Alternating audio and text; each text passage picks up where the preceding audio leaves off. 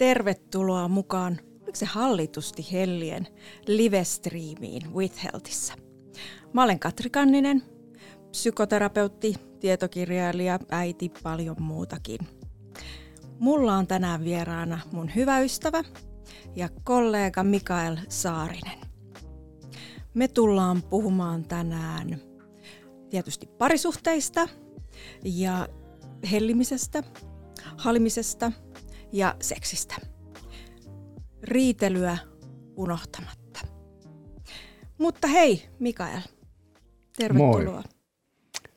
Kiitos kutsusta.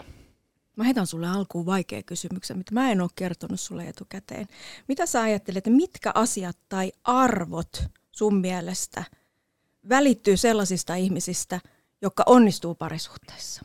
No kyllä mä varmaan pidän eniten ehkä tärkeimpänä asiana sitä, että on semmoinen me-maailma, jossa elää, että ei niillä arvoilla tai ajatuksilla ole mitään väliä, että ihmiset saa olla kuinka erilaisia tahansa. Mutta jos yhdessä halutaan tehdä asioita ja niin kuin yhdessä selvitellään kaiken näköistä, mitä elämä tuo eteen, niin kuin vihkikaavassa, eikö niin? Myötä ja vastoin käymisissä. Mm, niin, niin se on mun mielestä ehkä se keskeisin, kun pitkään sitä niin kuin miettinyt monien parienkin kanssa, että aina jos aletaan puhua, että minä, minä mm. ja minä sitten syytetään toista, että sinä, sinä, niin, niin silloin ollaan niin kuin pulassa, että hirveän useinhan ihmiset ajattelee, että pitäisi olla joku sama arvopohja ja, ja ajatella samalla tavalla. Hirveän monet ihmiset sanoo, että jos temperamentit on erilaisia niin, tai persoonalliset, niin sitten me ei nyt sitten kuitenkaan sovita yhteen. Mm. Ja, ja mä en niin usko siihen pätkääkään. Hei, ihana kun sä sanot noin, koska me ollaan muuten saatu ihan älytön määrä kysymyksiä etukäteen ja ja sä oot osa niistä nähnyt, kaikkea et ole nähnyt. Mutta yksi näistä kysymyksistä oli just se, että kun me ollaan niin erilaisia, me arvot on niin erilaisia, voidaanko me olla yhdessä. Mutta siihen sä jo vastasikin. Niin, mä mietin sitä, että minkä takia kaksi satanistia eivät voisi olla onnellisia tai kahdesta eri uskonnokunnasta olevaa ihmistä tai otetaan nyt vaikka klassikkoja, vaikka lääkäri ja sairaanhoitaja tai palomies ja sairaanhoitaja. Mm. Että on se ihan selvää, että ehkä jos ollaan samallisissa ammatillisissa ryhmissä, niin voi olla alkuun helpompi jakaa asioita, mutta ei niillä asioilla sinänsä ole merkitystä, vaan sillä, että miten me niitä tehdään sitä jakamista, minkälaista arkea me muodostetaan ja luodaan yhdessä. Mä mietin itsekin tätä, että Mä ajattelen, että mulle on jotenkin muodostunut sellaisiksi ajatuksiksi, että se mikä on erityisen tärkeää on aito kohtaaminen. Mulle se pitää jotenkin sisällään sen, että pyrkii ymmärtämään toista ja pyrkii ikään kuin myös pääsemään vähän siihen toisen ajatusmalliin kiinni. Sitten mä ajattelen, että, että kärsivällisyys ja sinnikkyys on kyllä pitkässä parisuhteessa tärkeää, koska tulee väistämättä paljon sellaisia aikoja, jolloin ei mene hyvin tai minä en näyttä, näytä parhaimpia puoliani tai puoliso ei näytä parhaimpia puolia. Joskus pitää vaan ikään kuin jaksaa ohittaa nämä vaikeat ajat. Niin, siihen mä ajattelen, että me tarvitaan semmoista emotionaalista säästöpankkia, että, että ikään kuin on niitä hyviä, hyviä kokemuksia paljon ja niiden avulla me sitten jaksetaan, että okei, no sulla on vähän hankalaa ja – ja ei tämä niin kuin sinänsä muuta tätä asiaa. Aika useinhan ihmiset sit hakeutuu vastaanotolle sitten, kun ollaan kriisissä. Ja se kriisi on usein jatkunut aika pitkään, niin siinä on se ongelma aina siinä, että, että ikään kuin se ensinnäkin se me-maailma katoaa mm. ja, ja, ja molemmat vetäytyy niin kuin omiin nurkkiinsa. Sitten se kaikki semmoinen leikkisyys ja uteliaisuus on niin kuin kadonnut ja molemmat on vähän niin kuin ahdistunut siellä omissa, omassa olemassaan ja niin kuin rakentuu sellaista muuria väliin. Mm. Ja sen muurin niin kuin murtaminen on itse asiassa aika vaikeaa, että, että pitäisi niin kuin lähteä uudestaan luomaan niin kuin yhteyttä. Joo. Me tullaan hei, noihin palaan vielä tarkemmin. Mutta me saatiin oikeastaan monta kysymystä, jotka liittyy jotenkin kiintymysteoriaan tai turvallisuuteen – kiintymysteoria on tosi tällainen suosittu selitysmalli siitä, että miten meidän lapsuuden kokemukset vaikuttaa meihin persoonina ja miten me ollaan muovauduttu ja miten turvallisena tai uhkaavana tai turvattomana koetaan erityisesti läheiset ihmiset. Ja me saatiin kysymyksiä vaikkapa tälleen, että miten ihmeessä löytää turvallinen suhde, kun itsellä on kokemusta vain turvattomista suhteista? No kyllähän niin kuin, ihmissuhteethan on tietynlaista lottoa. Periaatteessahan joka ainut liitto päättyy eroon. Viimeistään silloin, kun toinen heittää henkensä.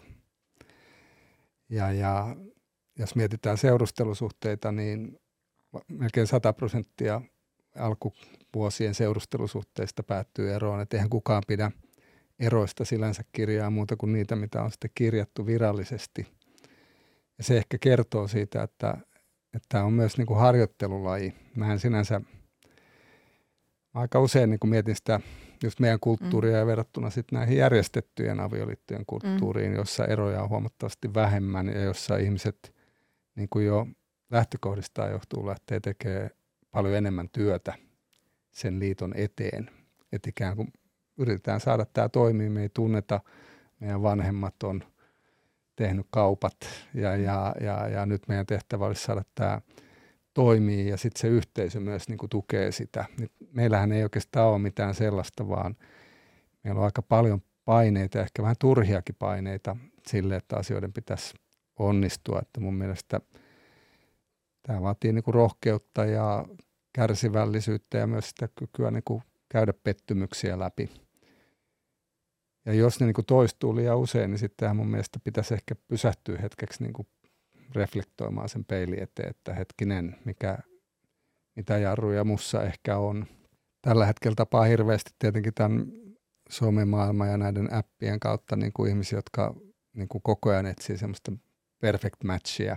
Mm, Ja sitten on ihmisiä, jotka on sitä mieltä, että on ollut joskus se hyvä suhde, joka hän pilasi, ja nyt ei enää ole yhtään ihmistä maapallolla, joka olisi samanlainen. Ja, mutta mennäänkö tuohon vielä tuohon niin mikseihin, matcheihin, koska me ollaan saatu aika tällainen spesifiki kysymys siitä, että mitä tulee huomioida, kun toinen liitossa on turvallisesti kiintynyt, eli siellä on yleensä tällainen lapsuuden tausta, hyvin luottavainen ja sellainen avoin puhumisen kulttuuri. Ja sitten kun toinen onkin parisuhteessa välttelevä ja tässä välttelevässä yleensä siellä lapsuuden taustassa perheessä on ollut, että, että on voinut olla ihan monenlaiset niin kuin hyvätkin puitteet, mutta asioista, erityisesti vaikeista asioista tai tunteista on ollut haastavampi puhua. Eli kun tällainen kaksi erilaista ihmistä, toinen turvallisesta ja usein tällaisesta avoimesta keskustelukulttuurista tuleva kohtaa tällaisen, joka on oppinut välttämään vaikeita mm. asioita. Mitäs sanoisit siitä, että mitä kannattaisi silloin – huomioida? No tietyllä tavalla mä suhtaudun kuitenkin parisuhteisiinkin ehkä vähän niin kuin yksi mun lempikirjailijoista on Desmond Morris, tämä kädellisten tutkija. Et, et loppujen lopuksi sillä ei ole niin hirveästi väliä, minkälaisilla taustalla ja vammaisuudella me tullaan niin kuin suhteisiin. Kaikillahan on mm. erilaisia traumoja. Jos me tehdään oikeita asioita siinä liitossa – tietyllä tavalla tämäkin on ehkä vähän semmoinen myytti, että pitäisi niin kuin tehdä kauheasti työtä niin kuin sen perustrauman niin kuin poistamiseksi. Mutta että aika monissa asioissa mun mielestä riittää se, että jos me päätetään, että me aletaan tekemään oikeita tekoja, mm. sanotaan, että se välttelevä henkilö, niin hänen pitää niin kuin lähteä lisäämään sitä koskettamista. Mm-hmm. Mutta toisen pitää myös niin kuin kertoa, että tämä on mulle tärkeää, mä tarvitsen tätä sinulta. Ja tämähän on semmoista, että paljon tekee pariskuntien kanssa, että sanoo, että, että jos toinen sanoo, että mulla olisi tärkeää, että sä koskisit, niin sitten mä niin sanon, että voisit sä koskea nyt. Mm. Sitten toinen voi sanoa, että no eihän tämä tunnu kauhean luonnolliselta mm. nyt. Sitten sanoo, että ei sillä ole mitään väliä. Riittää, kun koskettaa ja kun alkaa koskettelee usein, niin yhtäkkiä siitä tulee niin kuin tapa. Tuo on mun mielestä ihana, miten sä kuvaat sitä, että, parisuhteen perusta on oikeasti avoin kommunikaatio. Me vähän ollaan siinä aidossa kohtaamisessa, mistä mä puhuinkin, eikö vaan? Ei sen tarvitse olla oikeastaan aitoakaan. Koska... Mutta alkujaan sen pitää olla, että meillä pitää olla yhteinen tavoite, meillä pitää olla se halu olla yhdessä. Ja sitten kun me ollaan huomattu, että toinen on vaikka turvallisesti orientoitunut, sen on helppoa olla tässä suhteessa ja puhua. Ja toiselle se on haastavaa, toiselle se taito ei ole kehittynyt vielä. Niin pitää se yhteinen päätös tehdä, että jotenkin meidän pitää kommunikoida tästä asiasta, niin kuin sä sanoit, että mä haluan hei kosketusta. Ja toinen pakottaa itsensä, työntää itsensä tekemään mm. sitä. Ja ikään kuin vakuuttuneena siitä, että jos mä teen sitä, niin se tulee tuottamaan hyvää lopputulosta. Joo, mutta siinä tullaan tietenkin siihen, että ne yhteiset unelmat, ne päämäärät, niin kuin, nehän ei muodostu siinä alussa. Alussa ollaan sen verran tunnemyrskyissä ja muissa, että se kantaa. Että se työhän alkaa vasta siinä vaiheessa, kun tietyllä tavalla liitossa alkaa niin kuin se eriytymisvaihe, että niin kuin joudutaan pohtimaan sitä sitoutumista. Mutta kyllä mä edelleen niin kuin tunnetutkijana näkisin, että siis hirveän paljon me pärjätään myös niin kuin tahdonvoimalla ja feikkaamallakin, että, että mä voin harjoitella sanomaan, että on ihana nähdä sua ja sä näytät tosi hyvältä, mm. vaikka ei mua huvittaisi kiitos, tehdä Mikael. sitä. ja ja, ja sitten jos sä sanot kiitos, mä sanon, että no, mä tarkoitan sitä ja, et, et, ja pikkuhiljaa niistä niin kuin tulee tapoja. Mm. Että on vähän niin kuin suomalainen palvelukulttuuri ravintoloissa – että se on hirveän vaikeaa löytää ravintolaa, jossa aidosti se tarjoilija olisi kiinnostunut susta, mm. ikään kuin pohtisi, että mä en voi jättää sua pitkäksi aikaa yksin, mm. koska ehkä jos sulla on jotain tarpeita, niin mä lähden täyttää niitä. Mutta aika monessa avioliitossakin ollaan samassa tilanteessa, että se toinen ottaa siellä pöydässä ja sitä tarjoilijaa ei näy. Ja silloin me ärrytään, mm. Mm me aletaan ehkä vähän aggressiiviseksi, Ja me käydään eri ravintoloissa. Mä saan yleensä loistavaa palvelua. Se johtuu varmaan siitä, että sä oot niin viehättävää. Ehdottomasti. Mutta joo, eli tavallaan tätä, että niin metsä vastaa, kun sinne huudetaan, vai miten se suomalainen sanalasku menee. Et, että lisäämällä sellaisia positiivisia tekoja me lisätään sitä hyvää oloa. Sä oot Mikael sanonut asioita, mikä, mikä aina pysyy mun mielessä, mun yksi ihan lempari on, mitä sä sanot, että sun ei tarvitse muuttua ollenkaan. Sun ei tarvitse ihmisenä tai persoonana muuttua, mutta sun pitää pitää huolta, että, että sä teet rakkauden tekoja. Kerro tästä lisää. Tämä on mun ihan lempari. Niin mä ehkä menisin siihen samaan, mitä mä lähden, että ei, me, ei meidän tarvitse niin sopeutua toisiin ja, ja luoda sellaista niin kuin symbioosia, jossa me ollaan niin kuin yhdessä, vaan että niin kuin se erilaisuuden hyväksyminen ja arvostaminen toisessa ja, ja se uteliaisuus siitä, että, että on mahtavaa, että mm. hänellä on tämmöinen, sanotaan vaikka hirveän usein törmää tähän siisteyteen parisuhteessa, että toinen haluaa, että kaikki on tip-top ja toinen on vähän boheemimpi. Kumpi sä oot? No mä oon aika tarkka, joo. Ja, mutta että mä oon se boheemimpi. Niin, ja, ja rakas vaimoni on kanssa, oli alkuun paljon boheemimpi, mutta nyt hän on ehkä sitten... Eli sä oot muuttanut sitä, sä oot pakottanut sen muuttamaan. No ei, kyllä mä luulen, että se on just sitä, että hän on joustanut omasta päästään ja mä en taas mm. sitten ole mikään Hitleri asioiden kanssa, mutta on joidenkin pariskuntien kanssa on niin kuin, lähtökohta on ollut, että kohta ruokapöytää jaettu, että tässä on mun puoli mm, kyllä. ja Joo. tässä on sun puoli, eli haetaan niin semmoisia järkiratkaisuja mm. tilanteeseen, jossa kysymys on siitä, että meidän oikeasti täytyy huomioida toista ja arvostaa Kyllä. myös sitä tarkkuutta, mutta myös sitä boheemiutta. Joo, joo. Me ollaan Mikaelin kanssa kumpikin kognitiivis analyyttisiä psykoterapeutteja ja me usein tarkastellaan maailmaa tosi dialogisesti, että ei ole yksi ihminen, joka toimii tietyllä, to, tietyllä tavalla ja toinen sitten omista lähtökohdistaan tietyllä tavalla, vaan yleensä katsotaan sitä, että miten ikään kuin toinen lähtee vastaamaan siihen, mikä toinen kutsuu. Ja Parisuhteessa voi olla aikamoisia noidankehiä. Tämä on varmaan tuttu monille, että tällaisia me ihmiset ollaan. Meillä on niitä hyviä puolia, meillä kaikilla on myös niitä huonoja puolia ja, ja nämä osittain liittyy siihen meidän menneisyyden oppeihin, että miten me ollaan ajateltu, että miten me ollaan nähty, että meidän perheessä vanhemmat on toiminut tai miten me ollaan itse muodostuttu vaikkapa ystävyyssuhteissa. Mutta ruvettaisiko me niinku miettimään, että vaikka meidän asiakkaiden elämässä, mikä on niitä tyypillisiä haastavia vuorovaikutuskuvioita, mitä lähtee helposti syntymään parisuhteessa? No tietenkin se, ehkä se haitallisin on se kriitikko ja kritiikin kohteena oleva tai aina oikeassa oleva ja toinen, joka on sitten väärässä. Et toinen niin kuin kritiä vaan, kritisoi ja on jotenkin syyllistävä ja toinen on sitten väärässä ja syyllinen. Niin, ja ikävä kyllähän se on sellainen kehä, että sitten sitä roolia vaihdetaan myös sitä kritiikkiä. Että se helposti, kun lähtee väärällä askeleella, niin John Gottman, jonka koulutuksen itse olen käynyt tutkimusyhteistyötäkin aikoinaan tehnyt, niin, niin jossain tutkimuksessa sanoi, että niin kuin 98 prosenttisesti kun aloitetaan väärillä, niin menee pieleen.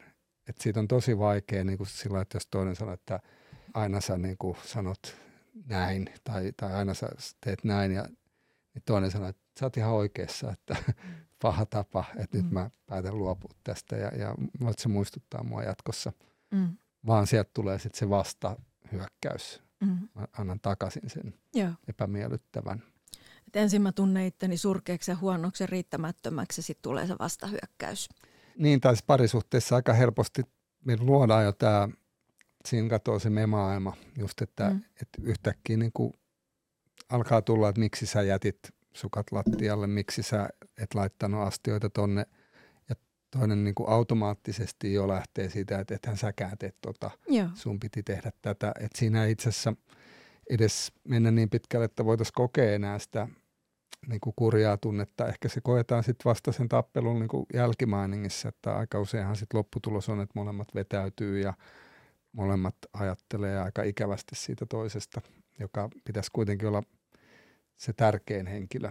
Mitä muita näitä vuorovaikutuskuvioita on? Tuossa meillä oli se klassikko, jotenkin vaatii, vetäytyy tai vaatii, hyökkää – ja tänään esimerkiksi oli lehdessä juttu tästä taloudesta, että, että sitten kun on tämä dominoiva mm.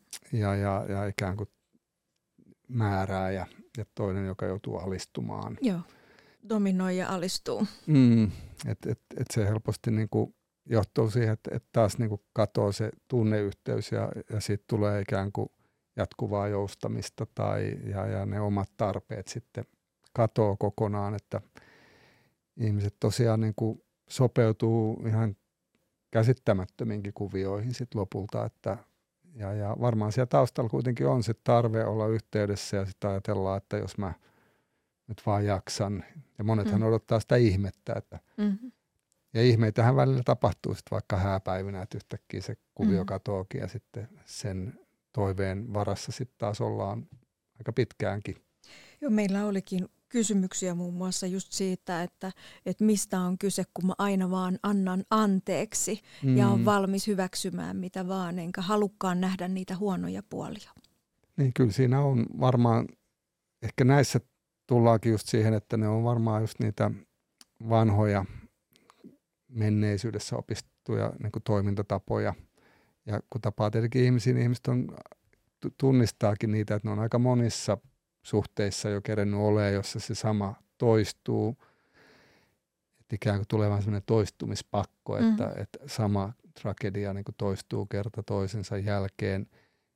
Silti ihminen niin kuin kaipaisi jotain, mutta tietyllä tavalla sitten se kokemus itsestä ei ole sitten jollain tavalla niin tär- tärkeä, että on vaikea saada kiinni siitä jostakin riittämättömyydestä, että et mieluummin vaikka uhraa ja joustaa, kun pohtisi sitä, että mitä mä oikeasti itse haluaisin, mitä mä tarvitsen mm. tässä. Että kyllä kun kysyy sitä pariskunnilla sitten, kun on kahden kesken siinä, että, että mitä sä tarvit, niin suuri osa menee aika hiljaiseksi, että ei oikeastaan välttämättä edes tiedä, mitä Joo. ne haluaa, että sitä joutuu niin kuin miettimään jonkun aikaa. Kyllä. Mutta mietitään vielä, entäs sitten jos toinen on tosi rationaalinen ja järkevä, mitä, mitä, mikä käy toiselle? Se on aika tietenkin se emotionaalinen, se, että tämähän on tyypillinen ja varmaan niin kuin omassakin liitossa, että mä oon ollut hyvin kognitiivinen ja rationaalinen ja vaimoni taas on paljon tunne ihminen enemmän ja, ja kyllä mekin ollaan niin kuin sitä haettu, että varmaan molemmat on niin kuin opiskellut toisiltaan sitä, mm. että, että jollain tavalla voisi kuunnella sitä toisen kokemusta. että et kyllähän sen tunneherkä ihmisen pitäisi arvostaa myös sitä rationaalisuutta, mutta silti sen haasteet molemmilla eikö niin kumpaakin suuntaan, että, että varmaan rationaalisella on paljon enemmän harjoittelua sen, että miten sietää ja olla läsnä mm. voimakkaan tunteen kanssa, kun tekisi mieli niin kuin lähteä. Niin kuin... Saati sitten oman tarpeen kanssa, varmaan kummallakin. Niin, rationaalisessa maailmassa usein tarpeet on niin kuin toiminnallistettu. Ne, mm. on niin kuin, ne on aika kaukana ehkä tietoisuudesta. Et, et, et sen takia ne ei yhdellä kerralla tai sanomalla niin kuin valkene ihmisille, että Joo et aika usein sitten, jos ollaan solmussa tai vaikeita, niin sitten voi olla hyvä vähän käydä vaikka siinä yksilökonsultaatiossa, mm. vähän tunnistautua, että minkälaisia tapoja mulla on, mitkä asiat mulla on vaikeuks, vaikeita ja, ja voi olla hyvä, että siinä on silloin se neutraalimpi osapuoli, koska pariterapiassa hirveän usein on se asetelma, että toinen kokee, että se terapeutti on sun puolella, sen puolella, joka Joo. otti yhteyttä. Ja Kyllä. Aika monen olen kuullut sanovan, että minut on pakotettu tulemaan tänne. Joo, juuri. Siinä on just se, että hetkinen, missä se yhteinen lanka olikaan mm. ja se meidän homma. Että et mm. jos ikään kuin pakottaa ja on pakotettu, niin, niin eihän kukaan meistä halua olla semmoisessa. Tässä oli vielä niin kuin pari hankalaa tietysti, mitä et entäs jos sitten toinen onkin tosi vahva ilmaisemaan vaikka raivoa ja kiukkua, minkälainen paikka avautuu silloin toiselle? Se riippuu tietenkin, että jos on perheessä, jossa on ollut voimakkaita mm-hmm. tunteita, niin sehän, silloinhan se on niin tuttuakin, mutta jos, jos tulee vaikka sit siitä rationaalisesta, vaikkapa insinööriperheestä, niin, niin silloinhan se voit olla aika kauhuissa, että, mm. että se on stressaavaa ja, ja, ja tietyllä tavalla joutuu niin kuin suojautumaan ja pit, pitkän päällehän se niin kuin katkaisee sitä yhteyttä, että, että siinä taas tullaan siihen, että miten mä en näe, en näe niin kuin hyviä tai huonoja tapoja, että mä näen enemmän, että kysymys on niin kuin adaptiivisista tavoista, mm. niin kuin hyödyllisistä tavoista tai, tai, tai hyödyttömistä tai vahingoittavista tavoissa niin kuin ihmissuhteissa. Ei ole hyviä tunteita eikä huonoja tunteita, vaan on niin kuin adaptiivisia tunteita tai sitten ei-adaptiivisia, jotka sitten niin kuin huonontaa sitä meidän tilannetta. Niin miten mennään, siirrytäänkö tässä oikeastaan niin puhuun, sä viet meitä nyt just siihen, että kun me ollaan parisuhteissa, useimmiten siinä on kaksi erilaista ihmistä. Harvoin nimistä on samanlaisia. Aina, Mä en niin ole niin nähnytkään. Mutta Mut, me ihmiset ollaan siis erilaisia ja me taku varmasti mokataan. Niin mitä tämä sitten tarkoittaa? Et mikä sun mielestä on riitelyn paikka parisuhteessa? Se on tietenkin se, että miten riitely niin ymmärretään, että, että jos tulee esimerkiksi perheestä, jossa ollaan niin kuin paljon niin kuin argumentoitu ja, mm. ja aika tiukkaankin sävyyn, niin ihminenhän voi kokea, että ei tässä niin kuin ollenkaan riideltykään. Mm. ja, ja, ja jos toinen taas sitten tulee semmoisesta perheestä, jossa ollaan niin kuin ehkä paljon niin kuin rauhallisempia ja sopuisampia, niin, niin silloin sen voi kokea niin kuin hyökkäyksenä. Että niin kuin tässä tullaan taas siihen, että sinne, mehän voidaan saada silloin siinä me maailmassa niin kuin toiselta niin kuin palautetta ja ennen kaikkea sen pitäisi tulla niillä toiveina, että mä toivoisin, että sä voisit tehdä näin, eikä niin, että aina sä huudat. Voisitko mm. lopettaa tämän, mm. että, että ei mennä siihen syyllistämiseen, vaan että, että saisin palautetta, että mua välillä pelottaa mm. tai pelotti äsken, kun sinä korotit ääntä – ja, ja, ja, ja sitten tullaan niinku taas siihen, että mulla olisi tärkeää, että, tai mulle se turvallisuus on paljon tärkeämpää, että, että voinko mä pyytää, että sä ottaisit, niinku lähestyisit mua niinku rauhallisemmin näissä Joo. tilanteissa. Mutta tämä on vaikea sanottaa, että ensin pitäisi saada kiinni siitä, että uskallaks mä sanoa toiselle, että mua pelotti tai mm. mua, mä säikähdän näitä tilanteita vai ajatteleks mä, että se sitten suuttuu lisää – tai sitten, että mä oon heikko, jos mä tunnustan sen, että, että tullaan taas siihen luottamukseen ja, ja siihen yhteyteen, että se olisi niin kuin turvallinen se. Mm. Ja, ja siinä mä näen, että tietenkin se, ne myönteiset tunteet, se rakkaus, se kiintymys pitäisi olla se, jonka varassa me uskalletaan niin kuin paljastaa sit näitä puolia. Ja myös halutaan niin kuin muuttaa sitä omaa käyttäytymistä. Meillä on tullut muun muassa tällainen kysymys, että – Miten sitten toimia riitatilanteessa, jos toisella on vaikka sellainen tapa, että mä menen vähäksi, rau- vähäksi aikaa rauhoittua toiseen huoneeseen, mutta sitten sille toisellekin tulee tosi hylätty olo, kun se jää yksin. se on taas musta tämmöinen sopimuskysymys, että, että jos me päätetään, että sitten kun meillä tulee tämä, että meidän pitäisi niinku yhdessä todeta, että tämä ei niinku toimi, tämä on ehkä vähän huono tapa, mm. että me mennään niinku kuvioon, jossa... Ja meillä on, eikö meillä ole niin, että voisi sanoa, että meillä on tavallaan kaksi, voisi sanoa tässä huonoa tapaa riidellä. Toinen on se, missä syytellään toisia ja olla hyökkäyksen kehässä ja toinen on se, että lähdetään kumpikin pois. Että on ylikuumentuneet tunteet tai sitten ei ollenkaan uskalleta puhua. Niin nyt voitaisiin ensin puhua näistä, että kun ne tunteet kuumenee liikaa, Joo. niin miten näissä tilanteissa voisi sitten toimia fiksulla tavalla?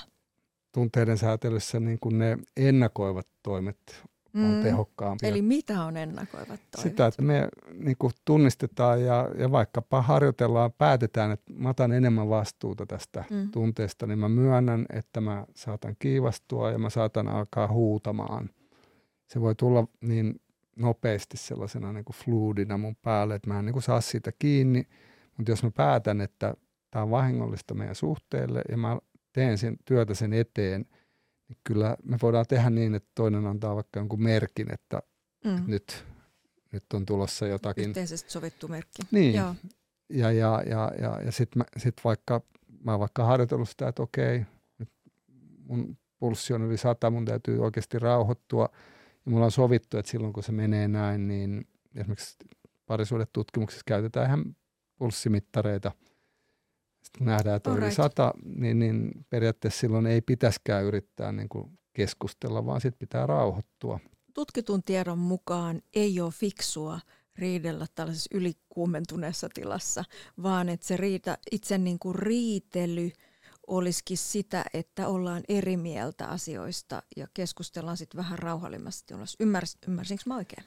Joo, siis niin kuin tietyllä tavalla just siitä on ehkä vähän semmoinen myytti, että ei saisi paeta paikalta, mm. mutta että jos molemmilla tulee se, että ne emootiot kaappaa, niin silloin mun mielestä on ihan hyvä pitää se tauko.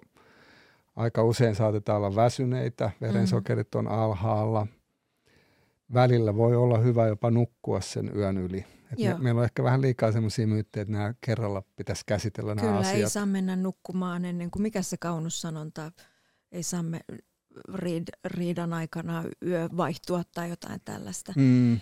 Eli nämä on asioita, mitä mä ainakin usein asiakkaiden kanssa puhun, että ihan suositus, että hetkinen, että, että ei riidellä. Tai vaikkapa, että ei riidellä viikkoon tässä välillä, kun te tapaatte, että te puhutte vaan vaikka mukavia asioita. Että nämä voi olla aika, aikaan sidottuja myös tehtäviä, missä ihan opetellaan sitä, että voi joskus pidättäytyä riitelystä. Riitely, jos se on niin kuin pelisäännöillä, niin on ihan ok, että, mm. että sanotaan se, että jos lähdetään jo huomaa, että nyt meillä oli tilanne, jossa me hermostuttiin, mutta sitten me otettiin yhteyttä. Että aika usein kosketustahan voi käyttää vaikka siinä, että, että tehdään joku symboli, että me ollaan yhteydessä, mutta nyt me mm. ei pystytä tätä keskustelua jatkamaan. Niin, niin silloinhan se ei oikeastaan ole riita, vaan silloin me ollaan jo pysäytetty se, että ei mun mielestä niin kuin, ei pidä tietenkään luoda rutiineita, että yritetään niin kuin ratkestyyppisesti niin kuin estää sitä, että tunteita ja, mm. ja tarpeita ei voisi käsitellä, vaan ehkä enemmän niin kuin pidetään vähän niin kuin kirjanpitoa siitä, että millä tavalla me tehtiin asioita ja onnistuttiinko me. Ja onhan sekin hyvä sanoa, että joskus ei, että mentiin taas siihen vanhaan. Mm. Ja, ja sitten siinä vaiheessa, kun me aletaan niin kuin huomata, että tämä, tämä on aika tuhosaa meille, mm. tämä on huono tapa, että me ollaan valmiita molemmat niin kuin lähtee mm. korvaamaan sitä luomalla se tunneyhteys siitä, että hei, että jos me luodaan se tunneyhteys ja avaudutaan, niin, niin sitten niistä ne ei varsinaisesti, mä en niin kuin näe riitelynä, ne on keskusteluja, mm. ne on erimielisyyksiä, mutta ne ei niin kuin eskaloidu, vaan niiden pituus on lyhyempi, niiden voimakkuus on pienempi. Ja, ja sitten me lopulta niin selvitään niitä, että hei, no hyvä, että tämä meni, mm. tässä oli vähän kireitä, mutta me selvittiin mm. tosi nopeasti siitä. Ja se on musta niinku kaikkein tärkeintä ne oivallukset, kun se, että nyt ei ole viikkoa riidelty tai kahteen. Aika monethan riitelee kerran vuodessa, esimerkiksi hääpäivänä. Niin eikö tämä aika ongelmallista, jos ihmiset ei voi riidellä? Aika usein sitten oli sitten parisuhteesta tai yksilötasollakin, niin että jos ihminen sanoo, että mä en ole ikinä vihastunut, mm. niin, niin sitten lähdetään tutkimaan sitä, että onko se niin, oletko kokenut sit suuttumuksen tunnetta tai ollut ärtynyt ja pitäisikö sitä niin kuin saada vähän pintaan kanssa, koska sehän voi liittyä taas siihen, että on liian joustava. Joo. Et me mennä. puretaan sitä myyttiä, että, että riitelemättömyys olisi jotenkin ihanne. Et puhutaan nyt riitelemisen taidoista ja miten sitä voisi oppia yhdessä. Kun miettii, että ajattelemme tullaan parisuhteessa, mä tulin perheestä, jossa ei kauheasti riidelty tai sitten ne jotenkin pursus yli sellaisissa tilanteissa, mitkä ei ollut niitä, ne ei ollut kauhean hyviä riitelytaitoja. Ja mun mies tuli erilaista taustoista ja se oli kyllä aikamoista opettelua. Et aluksi mäkin olin tosi jotenkin shokissa ja yllättynyt siitä, että näitä emootioita voisi ilmaista. Ja, ja tässä on yli 30 vuotta opetellut. Nykyään me ollaan aika hyviä, mutta se ei tarkoita just sitä, etteikö silti palattaisi ja jämähdettäisi jonnekin vanhoihin ja huonoihin tapoihin niinä huonoina päivinä. Mutta miettii nyt, vaikka nyt olisi joku suhkot tuore pariskunta, niin miten mä, mitä niin kuin voisi olla tällaisia viisaita vinkkejä, että miten, mitä kannattaisi opetella riitelemisestä? Ja tässä on niin kuin nyt ihmiset, jotka on löytänyt toisensa. Miten tämä homma kannattaisi tehdä? No varmaan yksi on ensinnäkin se, että rikotaan se myytti, että hei, mm. on ihan ok, että mä näkisin, että kysymys on ehkä, että on konflikteja. Joo. Ollaan erimielisyyttä ja yhteys voi katketa. Että Toi on hyvä, yhteys voi katketa. Ja, ja, ja, ja, ja niin kuin, että millä lailla me varmistetaan, että se yhteys säilyy. Et silloin kun ollaan tietenkin rakastuneita, niin sehän säilyy koko ajan. Ihmiset ajattelee toisia yötä päivää ja laihtuu, unohtaa niin kuin syödä ja niin kuin, se, se kannattelee tosi pitkään.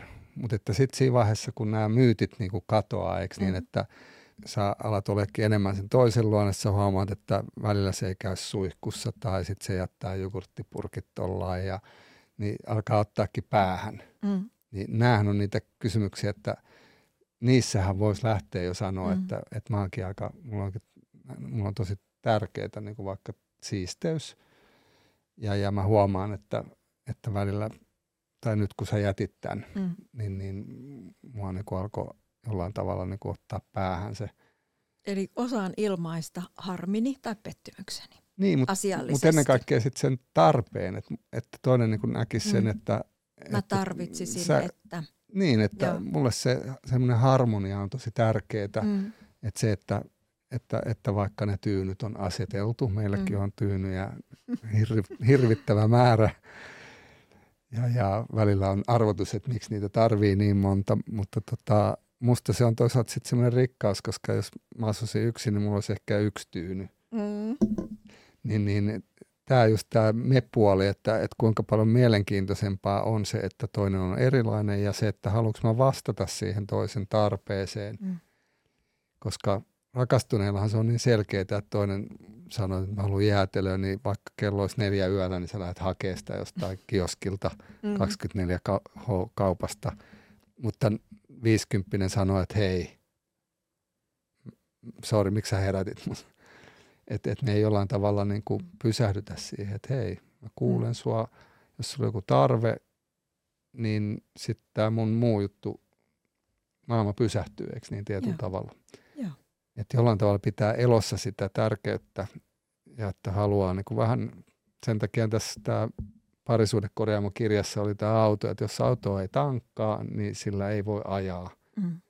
Mutta me ajatellaan, että se suhde voisi jatkua itsestään niin, että me ei tehdä niitä arkisia hyviä tekoja, jotka lujittaa mm. sitä, että, että sen takia se autometafora niin kuin siihen oikeastaan tuli mieleenkin. Että. Mm. Oliko meillä, toi on ihana toi metafora, onko meidän teoria varmi, valmis nyt? Pyritään jotenkin avaamaan sellainen – opet- näkemään riitely taitolajina ja, ja ehkä halu- haluttavana taitona, minkä tai niin kuin ehkä ne konfliktin hallintataidoista. Musta, konfliktin mä, mä, jollain tavalla riitely-sana on vähän sellainen ah, Mä tykkään siitä. Tylsä. Mun mielestä, jaa, okei, okay, no niin, mutta konfliktihallintakeino. Joo, mun mielestä se kuulostaa niin vieraskieliseltä. Siinä on, mutta onko se sitten ristiriitojen mm. käsittelyä? Ristiriitojen käsittelyä, no sehän on mainittu. Tai niin kuin jollain tavalla kyse kuitenkin on siitä yhteyden mm. katkeamisesta, mm. että yhteyden ylläpitäminen – auttaa meitä kestää Joo. niitä ristiriitoja. Ja aina kun me kadotetaan se yhteys, me tunnetaan itsemme yksinäiseksi. Me koetaan, että meillä on mm. tärkeitä, me ahdistutaan, mutta samaan aikaan me tullaan myös vihatuksi. Mm. Se viha nousee sieltä, että sä haluaisit niin kuin muuttaa sen. Mä haluan Joo. tämän yhteyden takaisin, mutta jos mä alan sitä niin kuin huutamalla vaatimaan, niin se toinenhan taas mm. vetäytyy tai vastahyökkää. Mm. Niin, niin kysymys on just siitä, että okei, meidän täytyy niitä omia tunteita olla valmiita säätelee ja ottaa palautetta siltä toiselta. Mm. Että nyt sä korotit ääntä. Sen sijaan, että mä sanoin, että no en, enpäs korottanut. Tämä on tyypillistä sanoa jollekin, joka on puna, naamapunaisena, että sä oot selvästi ihan raivoissaan. Niin en ole. Että tästä pitäisi niinku luopua, että joo, sä, osut, sä oot ihan oikeassa, että se kieltämättä mä suutuu usein. Pitäisikö mä mm. yritän tehdä jotain sen asian suhteen – Eli että se pysyisi se yhteys ja kommunikaatio niissä hankaustilanteissakin. Mutta että sitten se toisen kuuntelemisen, että silloin kun on kierroksilla, niin on vaikea kuunnella, kun siellä on se oma monologi siellä mm. päässä ja aika vähän ajatuksia. Että et, et oikeasti pysähtyy, että mä kuuntelen, ehkä korkeintaan kysyn, että ymmärsikö mä tämän oikein, haluatko se kertoa tuosta lisää – niin, niin taas me päästään niin kuin eteenpäin, mutta jos mä oon kiihdyksissä enkä ota sitä vastuuta, että sinä sait minut raivoihin, niin, mm. niin, niin sitten se tilanne lukkiutuu me väistämättä niin kuin törmätään. Hyvä. Lispetti täällä kysyikin aikaisemmin jo, että toivon vinkkiä siihen, että miten luottaa uusiin ihmisiin. Että et ylipäätänsä, että oli monta kysymystäkin siitä, että miten romanttisiin suhteisiin ylipäätänsä uskaltautuisi. Mä teille Lisbetti tässä kysyy samaa, että miten uskaltaisi luottaa, mistä johtuu, jos siinä on haastetta. Jo ennen kuin lähtee uskaltautumaan, niin mä tiedän, mun psykoterapeutin fantasia on, että, että siellä on ollut taustalla joskus ihmisiä, jotka ei ole voinut luottaa. Ja se oma turvallisuuden tunne on jotenkin joutunut siinä – aikaisemmin jo kärsimään tai sitten on joutunut kunnolla pettymään ihmiset, jollain tavalla tullut petetyksi myöhemminkin. Ja silloin ikään kuin ihminen on oppinut, että on ihan fiksua olla varuillaan uusien ihmisten suhteen, koska ne voi olla petollisia. Ja tämä ei ole tyhmä juttu.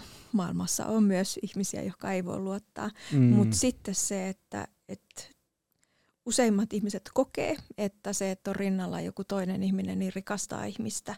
Ja silloin me joudutaan tekemään asioita uudella tavalla ja uskaltautumaan ja rohkaistumaan siihen, että me myös vähän niin kuin avataan sitä sydäntä ja, ja uskalletaan, uskalletaan kohdata uusia ihmisiä ja se tutustuminen ei mene oikein pintaa syvemmälle, jos ei uskalla vähän avaamaan, avata itseään ja sitä omaa haavoittuvuuttakaan mä toivon, Respekti, että sä uskallat ottaa, ottaa tässä sellaisia rohkeita askeleita ja lähteä testaamaan. Mut ehkä sitäkin voi niinku testata, että luottamus ja sitoutuminen on niinku minkä tahansa liiton niinku ne pilarit.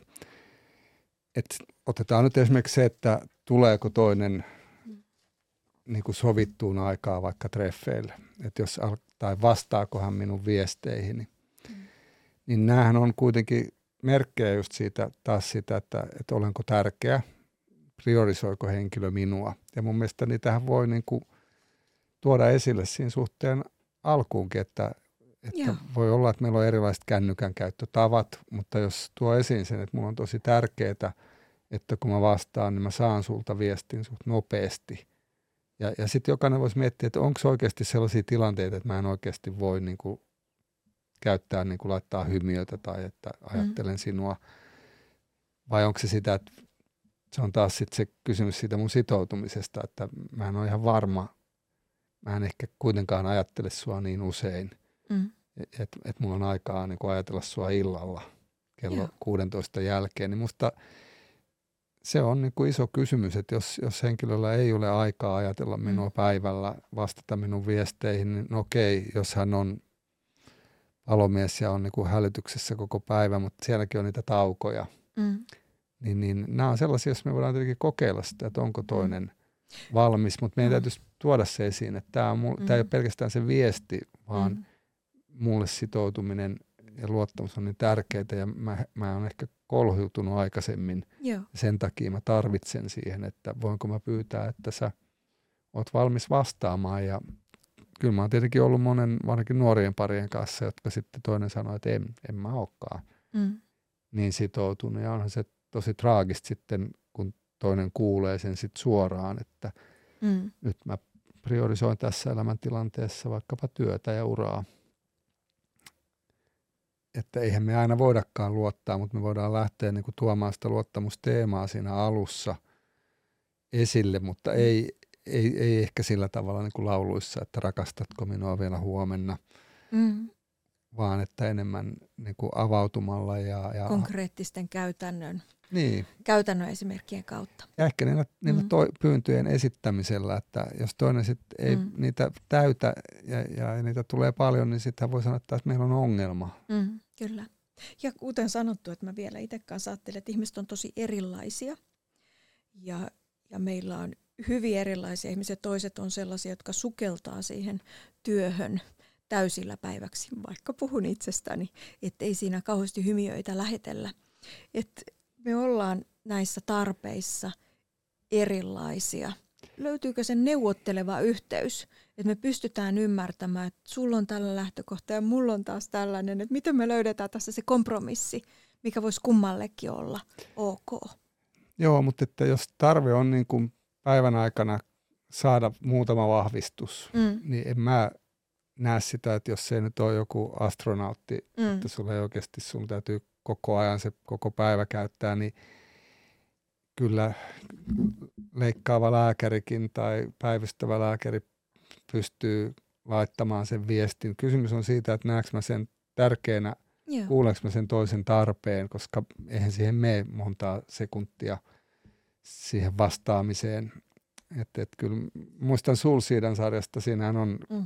tämä muutaman kerran jossain kokouksessa tämä finanssialan kaveri niin kun ottaa puheluita vastaan, ehkä vähän häpeille, mutta silti hän vastaa ja mä mietin, että minusta toihan olisi hienoa työkulttuuria myös, että, että jos toisella on niin se hätä, mm. niin kyllä meidän pitäisi jollain tavalla voida priorisoida. Mm. Että ei tämä mm. työ nyt ehkä ole niin tärkeää, että jos mun kumppani on ihan hadissaan ja itkee ja on hysteerinen, mm. niin kumpi on tärkeämpää, että mä vien tämän jutun vai että mä sanon, että hei mun täytyy ottaa nyt mm. viiden minuutin tauko ja selvittää ja sitten jos se on paha tilanne, niin sanoo, että hei nyt mun on pakko vaan Joo. mennä kotiin. Että nämä on niitä asioita, jotka lujittaa ja onnistuessaan tietenkin ne jää niin kuin semmoisina yhteisinä sankaritekoina sit elämään ja mm. ne, ne luo sitä luottamusta, että toinen niin kuin tekee jotakin, joka on vastoin sitä hänen Niin kuin dogmaansa. Sopiiko sulle, että me siirrytään nyt seksuaalisuuteen ja intohimoa kohti? Aiemmin oli niin, että ihmiset hakeutu seksuaaliterapiaan tai pariterapiaan sitä varten, että naisilla oli halua kokea orgasmi, jota ei ollut kokenut aikaisemmin, ja miehillä oli erektioongelmat. Nykyään tämä menee pikkusen eri tavalla. Et nykyään haetaan enemmän apua, yhä enemmän apua siihen, että halu katoaa. Ja voi olla moniakin tekijöitä, mitkä tässä on vaikuttamassa. Vaikkapa se, että just tästä, mistä Mikael on nyt puhunut monta kertaa, että yhteys katoaa. Että me luodaan sellainen arki, tai sellaiset tekemisen tavat tai somekulttuurin tavat, missä kohtaaminen vähentyy. Ja työ voi olla vaativaa, kuormitus vaatii ja me ollaan ikään kuin poissa olevia. Mutta otetaan muuta. Meillä on tosi mielenkiintoisia kysymyksiä. Esimerkki tällainen aika tyypillinenkin on, että jos toinen haluaa seksiä 1-2 kertaa viikossa ja toinen haluaa kerran kuussa, niin miten päästä tässä kompromissiin, kun puhumisesta ei ole ollut apua, eikä puoliso ainakaan myönnä mitään tunnelukkoja seksiin. Eli tämä on tällainen konkreettinen kysymys.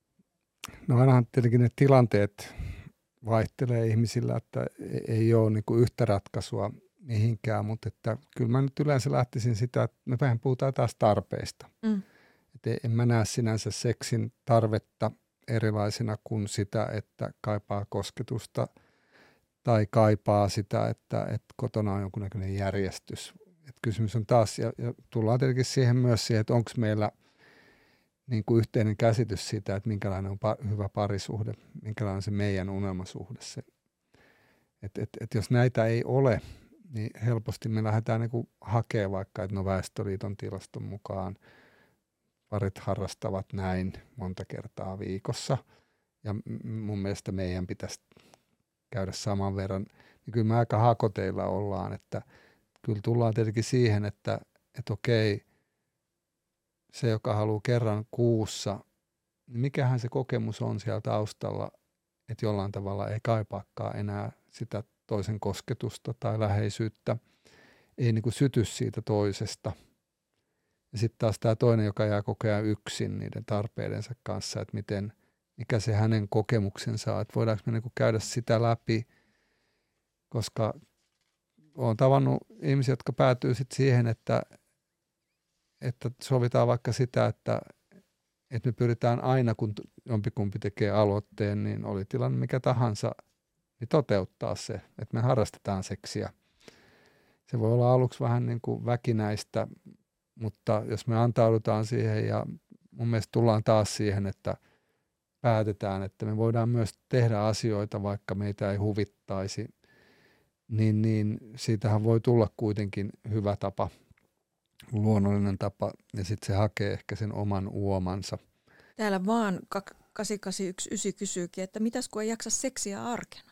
Niin sitten varmaan kysymys on, että onko se parisuhteen tämä alue prioriteetti? Mm. Ollaanko me niinku mietitty, että onko tämä semmoinen tärkeä? Onko meille tämä seksi se tärkeä juttu, että täällä me haluttaisiin olla tosi täydentäviä. Niin kuin, kysehän on niin kuin taas sit unelmista, että jokaisella on omat unelmansa, mutta että kyllä mun on vaikea nähdä, seksi on kuitenkin liima läheisyyden ja yhteyden niin kuin näkökulmasta. Että et siinähän me niin kuin päästään lähelle toista, me ollaan just semmoisia kuin me ollaan. Ja, ja jos se puuttuu, niin mietin, että mikä olisi yhtä intiimi tapa olla yhteydessä toiseen ihmiseen. Mm. Ei, ei se sohvalla keskusteleminen – ole sitä. Mm. Että just katsottiin vaimoni kanssa tämä mahtava elokuva, jossa on Emma Thompson ja hän on leski, joka ei oikeastaan on harrastanut vain yhden ihmisen kanssa elämää, mm. seksiä. Ja mies on kuollut ja tota, se on ollut niin koko ajan vaan huonoa seksiä.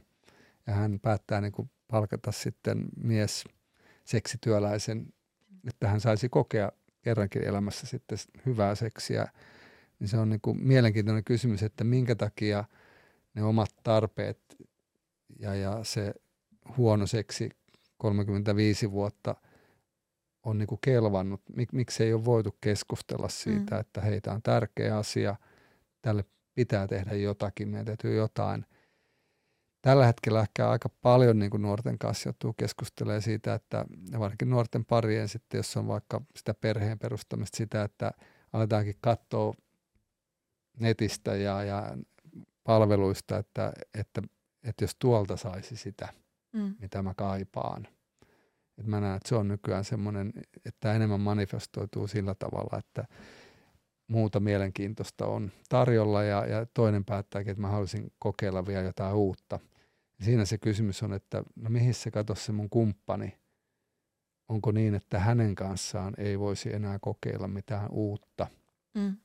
Millä lailla niin kuin lähteä sytyttämään sitä, että mun mielestä ne lukumäärät ei ole tärkeitä, vaan sitä, että, että missä se on se haluaminen, joka on aikoinaan ollut siinä suhteessa.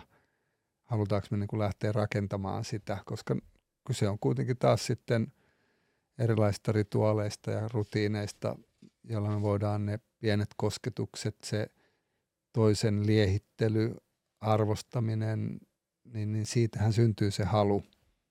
Se on jännä. Mä kävin kanssa katsomassa nyt jotain tutkimusnäyttöjä ja asetelmia tämän asian suhteen. Ja se tuli aika kivasti esiin sellaisella jättiaineistolla, missä oli tuhansia pareja ollut. Että oli ikään kuin todennettu tällaista, oli Baumeister, Baumeister, hypomeesi, mikä se nyt olikaan, että, että onko intimiteetti yhteydessä seksin harrastamiseen ja parisuhdetyytyväisyyteen. Siinä seurattiin 30 päivän ajan pareja ja se tulos oli ja se vahvisti todella tätä, että mitä enemmän pariskunnalla oli arjessa niitä keskusteluja, jossa jotenkin avat, avaut, avauduttiin itsestään syvemmin – eli se intimiteetti lisääntyi sillä sanallisella tasolla, niin tämä tämän tutkimuksen mukaan oli selvässä yhteydessä taas siihen, että, että harrastettiin enemmän seksiä ja tämä oli sitten taas yhteydessä parisuhde tyytyväisyyteen. Ja tämä oli mun mielestä aika kiva, vähän niin kuin mm. erikaltainen tulos kuin nyt vähän eri näkökulmalta kuin se, että me huomioidaan toista romanttisessa mielessä tai ikään kuin valmistellaan, vaan tämä myös kertoo siitä ihan tällainen psykologinen läsnäolo, psyykkinen avautuminen johtaa sellaisen lisääntyneen intimiteettiin ja intimiteetti taas lisää sitten halua myös seksin harrastamiseen. Kysymys on myös niin kuin frekvensseistä tässäkin, mm. että ihan niin kuin me tiedetään tutkimuksesta, että, että mitä useammin sä törmäät johonkin ihmiseen, niin sen isompi mm. todennäköisyys on rakastua, luoda suhde. Että jos on kotona ja kattelee läppäriä, niin ei, ei sieltä niinku niitä suhteita tule, mutta että toki, toki aloitteita voi tehdä siellä nykyään tosi paljon. Mutta että ihan samalla lailla siinä parisuhteessakin, että se, että on sitä leikkisyyttä, on sitä uteliaisuutta, on sitä arki semmoista säpinää, kosketuksia, mm. ollaan lähekkäin, tehdään yhdessä asioita. Niin kuin tämä ajatus, että, että, että kun toinen imuroi ja tekee jotakin, niin, niin se voi tuntua seksikkäältä, että mm. jos vaikka vaihdetaan niitä rooleja. Että et, et jollain tavalla niin kuin, mä en, kysymys on mun mielestä enemmän mm. sen yhteyden, että mä näen se, että se intimiteetti on niin kuin yhteyttä, se on sitä leikkisyyttä, kun mietitään vaikka niin kuin lasten kanssa leikkimisen mm. intensiteettiä, että ei, harvempi jättää sitä lasta niin kuin yksin kauhean niin se on niin kuin yhteyden rakentamista ja toisen huomioimista. Ja, ja sen halun, niin, ja mm. halun herättämistä sillä, että minä näen sinut nyt tällä silmällä. Niin ja, ja, ja että sä oot mulle koko ajan niin kuin mielenkiintoinen, mm. että mä aina ihmettelen, kun ihmiset niin kuin sanoo just, että mä en niin kuin koe suurin piirtein mitään enää mm. toisen suhteen ja kyllä mä sitten niin kuin yritän niin kuin mielikuvatyöskentelyllä aika usein niin kuin lähteä siitä, että mikä olisi se mielikuva kumppanista, joka sytyttäisi sua, mm-hmm. että, että tulisikin hyvä olo, koska aika usein sitten on vaikka yksilöterapiassa, niin kun laitat silmät kiinni ja mietit sitä toista, niin tulee ehkä itku tai raivo. Mm. Niin miten niin lähtee rakentamaan sitä, että tulisikin se lämmin, hyvä olo. Niin, että lähtisi tavallaan niin kuin kylvämään ja idättämään siemeniä, jotka ei herätä muussa kiukkua tai raivoa, vaan nimenomaan sitten vaikka hellyyttä tai halua. Mutta mä ajattelen, että tämä tää niinku, tämähän on, vaatii viitseliäisyyttä ja sellaista peruslaiskuudesta ja perusarjen olotilasta irrottautumista. Mikä sä ajattelet, että ihmisiä rohkaisis viitseliäisyyteen parisuhteessa? Musta se, että, että se kysymys, että onko toi toinen mulle maailman tärkein mm. aikuinen ihminen, että jos siihen voi vastata, että kyllä, niin mun mielestä sittenhän ei ole enää rajoja, koska mm. jos sä oot tärkein, mm. niin mä oon valmis tekemään asioita sun puolesta ja sitten siellä on myös se oma lehmä ojassa. Mm. Kun mä teen sun puolesta asioita, mä teen meidän puolesta asioita. Et siinä täytyy olla molempien mukana. Mm. Tämä on vähän niin kuin menestyvä yrityskin, mm. että – ei se mene sillä, että ihmiset vaan tulee töihin mm. ja tekee jotakin, vaan, vaan heti kun siinä on sitä paloa ja, ja yhteistä ja, ja kaikkea kuunnellaan, jokainen voi vaikuttaa, pysähdytään, tehdään niitä, niin, niin siitä syntyy niin kuin se läheisyys, jota voisit kutsua ehkä sitten intimiteettiin. Niin Ky- toi Mikael tuntui ihan sydämessästi. Toi, toi, toi oli ihana. Mutta kyllä mun mielestä mm. niitä, se kosketuksen kulttuuri me, on meillä ehkä Suomessa vähän niin kuin ongelmallista. Että kyllä mun mielestä ihan julkisillakin paikoilla pitäisi pystyä niin kuin koskettelemaan sitä kumppania edelleen ja, ja, ja, ja välillä vaikka niiden kavereidenkin kanssa olla huomaavainen ja mm. ettei suukotella tai kun ohi menee, niin, niin koskee flirttailla, että sehän on kivaa. Mm. Sehän on ollut kivaa silloin alussakin. Mä en ymmärrä sitä, että mm. minkä takia sen pitäisi loppua. Että se on molempien tappio tietyllä tavalla, koska se on kuitenkin semmoinen niin kuin bensa siinä suhteessa, että se on vähän niin kuin korkea oktaanista. Mikä on myös tärkeää, näitä tuli pari tämän tyyppistä kysymystä. Että kun mä alan tapailemaan jotain uutta ihmistä ja kun se tapailu alkaa vakavoitumaan, niin miksi kiinnostus lopahtaa, sit kun alkuhuuma on ohi? No ehkä tämä kuvastaa just sitä, että alkuhuuman jälkeen tulee aina tämä eriytymisvaihe, jossa se niin kuin minä, minät eriytyvät toisistaan ja, ja molempien pitää niin kuin lähteä rakentamaan sitä, että millä tavalla mä olen suhteessa tuohon toisiin, mm. että ei ole enää sitä pilvissä leijailumista. Mm. Eli tullaan niin kuin siihen sitoutumiskysymykseen, että onko mä mm. valmis tekemään työtä tämän asian eteen – Ja onhan paljon ihmisiä, jotka ei esimerkiksi sitoudu mihinkään työpaikkaankaan, että ne on aina sen jonkun aikaa, ja sitten kun ei enää huvita, niin mm. sitten lähdetään jonnekin muualle. Että voidaanko tämä asia käsitellä yhdessäkin myös, että et, et nyt, nyt jostain syystä mulla on tullut vaikeaksi vaikka tämä asia tai jotain, ja mä haluan niin jakaa sitä. Mä otan seuraavan kysymyksen. Tämäkin, tämäkin herätti minusta paljon myötätuntoa. Puolison tarpeet aiheuttavat ärsytyksen tunnetta ja seksin aikana on noussut ahdistusta. Olemme keskustellut asiasta jonkin verran, mutta toinen on alkanut ajattelemaan, että vika on hänessä. Ja siksi keskustelu on vähentynyt, mikä taas on sitten lisännyt sitä ahdistusta. Niin kyllähän meidän tietenkin se tarvitsevuus niin kuin voi liiton aikana, se voi aika paljonkin vaihdella, mutta aika useinhan toisen voi olla helpompi niin kuin tuoda esiin niitä ja, ja nyt ehkä sitten puhutaan taas vastavuoroisesta mm. tavasta, että toinen niin kuin kaipaa ikään kuin kannattelua ja, ja toisen pitäisi olla se kannattelija. Mm. Ja eihän se pitkän päälle ole niin kuin terveellistä, että, että sitten helposti käy niin, että, että toisen tarpeisiin ei vastata ollenkaan. Että nyt pitäisi niin kuin tietenkin keskustella taas siitä niin kuin omasta roolista, että, että voinko mulla olla myös sitä omaa vastuuta joistakin tarpeistani. Ja, ja toki saat mua varten ja voit tukea mua, mutta että on joitain omia juttuja, jotka mun täytyy niin kuin käydä läpi. Mutta että kyllähän tietenkin sitten hätätilanteessa pitäisi pystyä niin kuin kaataa Joo. koko sankokin toisen kanssa. Tämä on hienoa, että tavallaan erotellaan myös sitä, että on nämä hätätilanteet, jolloin Kaikkien mm. pitää aina olla toista varten. Mutta sitten tämä on hankala kysymys, että missä se raja menee, milloin mä voin olettaa, että toinen lisää sitä huolenpitoa itsestä ja mun ei tarvitse olla ikään kuin huolenpitäjä tai tämän ihmisen terapeutti tai mm. aina ikään kuin kadottaa ne omat tarpeet ja antaa aina toisen tarpeiden mennä edelle. Silloin pitää vaan käydä sitä, että hei, että tää, niin kuin nyt kun sinä musta se taas olisi aina tärkeää, kun keskustellaan, niin käydä jotakin tilannetta, joka on molempien niin kuin tuore mm. muistissa. Se, että aina kun me aletaan puhua, että aina sinä teet näin tai että sä melkein koko ajan teet tai tuhat kertaa olet tehnyt tämän, niin silloin henkilö ei saa kiinni siitä, että mistä on kysymys, vaan vaikka, että eilen illalla, illalla tota, sua alkoi surettaa ja, ja, ja, ja sä tota, kaipasit tukea ja, ja mulla, mua itse asiassa olisi haluttanut silloin. Mm. Ja, ja, ja, ja sitten me niin kuin juteltiin neljä tuntia niistä sun asioista ja mä olin tosi väsynyt. Mä olisin halunnut mennä sitten vaan nukkumaan. Ja, ja nyt mä oon tosi väsynyt. Et, ja, ja jos tämä niin toistuu esimerkiksi mm. usein, mm. niin sitten voisi niin sanoa, että tämä on semmoinen asia, jolle meidän pitäisi lähteä hakemaan jotain ratkaisua. Mutta että taas jos me ollaan me, mm. haetaan ratkaisua. Mutta tärkeintähän olisi, että se toinen jaksaisi kuunnella – ja, ja, ja sitten voisi niinku lähteä kuuntelemaan sitä, että miten se toinen koki sen, että mm. onko hän ehkä huomannut sitä tai ymmärtääkö hän mistä on kysymys, koska sehän voi olla vähän häm, hämmentävääkin, että jos ei ole niinku huomannut itse sitä, että on aika tarvitseva tai ei uskallu itsellekään sitä niinku myöntää, mm. niin olisi niinku tärkeää, niinku, sitä ei saa kerralla niinku läpikäytyä, mutta että voitaisiin alata se, että hei, miten, miten me oltaisiin voinut tuossa tilanteessa niin kuin toimia toisin.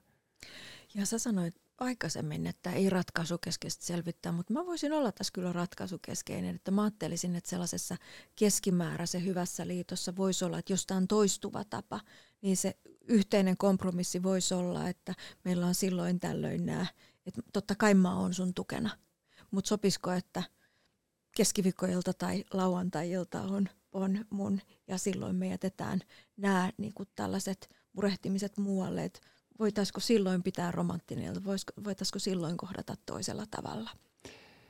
No mä itse asiassa tykkään, Gottmanilla on paljon niin kuin viikko-ohjelmia pariskunnille, mm. mutta se ensinnäkin, että aamulla voidaan vähän aikaa jakaa, että mitä me tehdään tänään.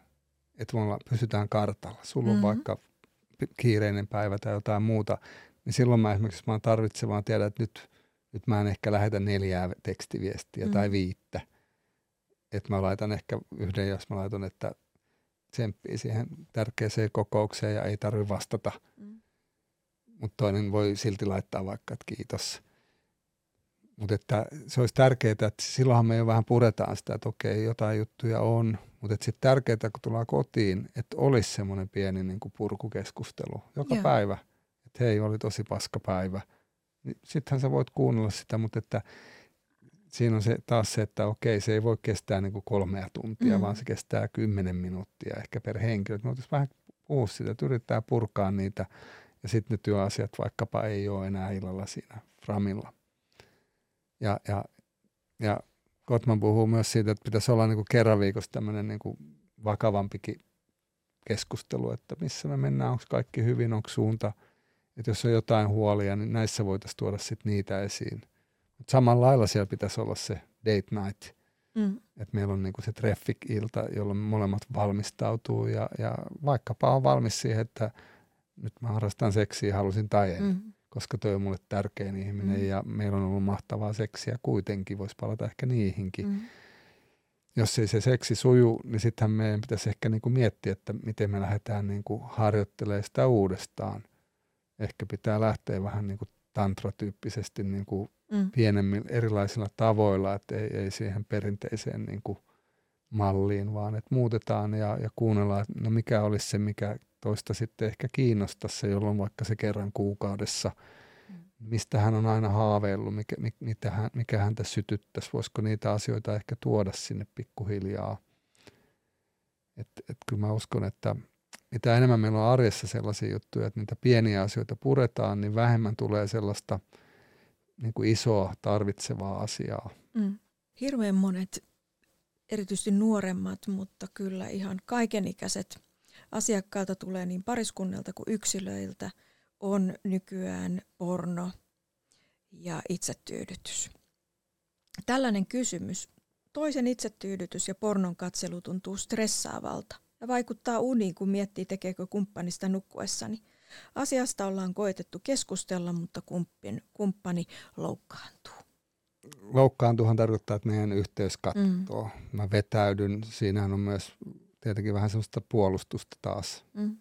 Eli jos sä tuot jotain, niin mä puolustan ja sitten me kinastellaan ja sitten vetäydytään. Ja ilmeisesti niin kuin tässä voi käydä, että sitten todetaan, että no tämä on jotain, josta me ei voida keskustella, mutta eihän se katoa mihinkään.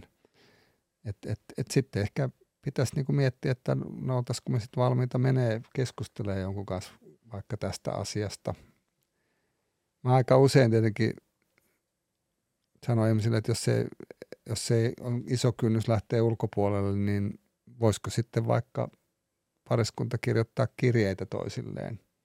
Vähän niin kuin Katissakin tehdään, että, että toisi esiin sitä, että, että nämä asiat huolestuttaa mua ja mä ajattelen tämmöistä ja tämmöistä mm. ja, ja, ja näitä ja näitä asioita mä tarvitsisin. Ja toinenkin kirjoittaisi ja, ja käytäisiin vaikka sitten niiden kautta, että jos se helpottaisi sitä, että ei tarvitsisi vetäytyä. Mm. Mutta ehkä ensimmäiseksi pitäisi tuossakin tuoda esiin se, että hetkinen, jotenkin me ei pystytä käsittelemään, että lähdetäänkö mm. niin kuin korjaa se kohta, että kun mä tuon jotain mulle tärkeää ja se on sulle ehkä kiusallista, niin sitten se meidän yhteys katkee. Taas tullaan siihen yhteyteen, että, että jos se pysyy, niin, niin sitten me päästään tässä eteenpäin, mutta jos me joudutaan tilanteeseen, jossa se katkee, niin, niin sitten tämä asia ei mene eteenpäin. Ja meillä, meillä on niin kuin, se on vähän niin kuin ajais rengas puhjenneena. Sitä voi jonkun aikaa mennä, mutta kohta alkaa niin kuin vanteet kolisee ja tulee vaaratilanteita, että et, et on pakko niin kuin mennä vaihtaa se rengas ja se tarkoittaa niin kuin tehdä jotain, että se normalisoitu se asia. Ja se, mitä mä kuulen tässä myös, että, että tämä kysyjäkin tuntee itsensä tässä loukatuksi ja haluaisi, haluaisi ikään kuin tulla kohdatuksi eri tavalla. Ja ilmeisesti on toive, toide, toive siitä, että, että heillä voisi olla se yhteys, eikä toinen hakisi, hakisi sitä jonkin niin kuin pornon, pornon kautta. Että nämä on kyllä hirveän tärkeitä asioita, koska se tietysti saa ihmisen – ajattelemaan, että miksi mä en kelpaa toiselle ja onko mussa jotain vikaa tai onko mä jotenkin käynyt tylsäksi ja jos näihin asioihin ei päästä kiinni, niin niin kuin sä sanoit, niin sitten vanteet alkaa kulmaan. Mutta sitten kritiikkiä tietenkin pitää niinku yrittää, että tästä tullaan siihen omien tunteiden niinku säätely, että, että vaikka mulla olisi näitä tunteita, niin välttää sitä, että mä en sano, että että en viehätä sinua, että aletaan mm. niin puhua toisen ajatuksilla, mm. vaan ehkä sitten pitäisi sanoa, että mi, mitä ajatuksia sulla liittyy siihen ja onko jotakin, jota minä voisin tarjota tässä, niin, niin yhtäkkiä sieltä voi tulla sitten, että hei, itse asiassa on. Joo. Tai että meillä on mennyt vähän tylsäksi meidän seksi ja, ja mä haen jotain virikkeitä. No mitä virikkeitä nyt sitten olisi ja mitä toiveita toisilla on ja ehkä sitä niin voisi lähteä sillä. Mutta mä, en mä usko kaiken kaikkiaan, että niin välineillä ja tempuilla seksielämää mm. niin kuin voi rikastuttaa ihan hirveästi. Että kun tässä tietenkin on niin kuin tämä markkinatalous aika voimakkaasti tullut parisuhteisiin, että kohta niin kuin joka toisessa ohjelmassa tarjotaan erilaisia kaalimatoja ja muita niin kuin paikkaamaan mm. sitä, jossa kuitenkin kysymys on niin kuin siitä kiintymyksestä, haluamisesta, yhteydestä, että, että jos se on niin kuin siellä olemassa, niin, niin, niin kyllä, kyllä se halu niin kuin väkisin tulee sieltä, niin kuin sanoit sen tutkimuksenkin mukaan, että, että jos meillä on läheistä ja tärkeää yhdessä, niin, niin se johtaa väistämättä niin kuin seksiin. Mutta jos se puuttuu, niin, niin sitten me vetäydytään ja sen muurin takana, eikö niin, toinen voi olla siellä nettipornossa ja toinen taas olla ahdistunut ja yksinäinen. Ja helpostihan siinä käy niin, että puhumattomat asiat rupeaa ikään kuin muodostumaan kilveksi. Ja pitää muistaa, että me ollaan hyvin kokonaisvaltaisia olentoja. Psyykkinen kilpi on myös fyysinen kilpi. Mm. Ja tämä myös estää meitä ikään kuin haluamasta toista. Että se häiritsee meidän biologiaa ja verenkiertoa ihan kokonaisvaltaisella niin, tavalla. Niin se ruumis ei niin kuin mm. valmistaudu enää siihen, että mm. Mutta että tämänkin, että me voitaisiin todeta, että hetkinen, mulla on näin kaukana, mulla on näin mm. vaarallisessa tilanteessa, että tota, mä oon ihan jähmettynyt, mä en niin kuin, saisi niin kuin kukaan syttymään tällä hetkellä, niin senhän pitäisi olla niin kuin tosi tärkeä tieto ja sellainen, että hei, mä ymmärtänyt, että tämä on näin vakava tilanne, mitä me voitaisiin tehdä, Tar- pystytäänkö me tehdä keskenään, voisiko tässä auttaa joku tai... Ja tästä oikeastaan me tullaan vielä siihen yhteen, mistä, mikä on tällä tärkeä teema, että, että moni kokee herkästi tulevansa jotenkin hylätyksi mm. tai hylkäämisen uhkaa tai menetyksen uhkaa. Vaikka ehkä rationaalisella tasolla voi ymmärtääkin, että ei ole mitään hätää, me ollaan yhdessä. Mistä, mistä on kyse? Miksi ihminen herkästi kokee hylkä, hylätyksi tulemisen pelkoa? No meillä varmaan kaikilla on niinku kokemuksia ja, ja on tietenkin terveeseen kasvuunkin liittyy mm. se. Erot, ja, itsenäistyminen. niin. mm. Mutta että niin kun nyt tullaan taas siihen kiintymyssuhteeseen, että aina kun kiintymyssuhteessa se yhteys katkeaa, niin me koetaan ahdistusta. Mm. Mutta me koetaan myös sitä aggressiota siitä, että mä haluan palauttaa sen, mua ei saa jättää yksin. Vauvakin kiljuu. Se itkee, mutta että se on myös vaativa siitä, että hei, tämä pitäisi korjata, mutta jos, jos siihen ei vastata, niin sittenhän se menee apatiaan puolelle. Mm. ja, ja on vaarassa, niin ihan samahan meilläkin on niin kuin aikuisina, että, että, että tämän myöntäminen siitä, että, että me ollaan herkkiä sille, että, että se yhteys katoaa. Ja sen takia olisi tärkeää niin kuin luoda niitä rutiineita vaikka kuinka kiireisille ammattilaisille – että, että me tunnettaisiin, että meillä on toi, mm. mulla on tuo yhteys, tuossa on tuo ihminen, joka on mua varten, mä tiedän, että se on siellä, että se ajattelee mua. Että, että mustakin on tärkeää, että vaikka menee illanviettoon, niin voi sanoa, että sä oot kuitenkin mukana. Mm. Sä, sä et saa mihinkään katoa, ei ole mitään vaaraa. Joo, ja sitten mä ajattelen monia rakkaita asiakkaita, joita on ollut vaikka pidemmän aikaakin sitten, että on myös ihmisiä, jotka, joilla ei ole varsinaisesti mikään erityisiä traumoja siellä lapsuudessa, ollut hyvinkin rakastavat vanhemmat, mutta ehkä on ollut sellainen puutteellinen itsenäistyminen, että voi olla, että perhe on ollut hyvinkin vähän niin kuin nimenomaan sen fyysisen ja miltei symbioottisen yhdessäolon kautta korvannut sellaisen sisäisen säätelyn puutetta – Mm. Ja, ja sitten aikuisena vasta tulee sen eteen, että, että opettelen sitä, että minä olen turvassa myös yksin.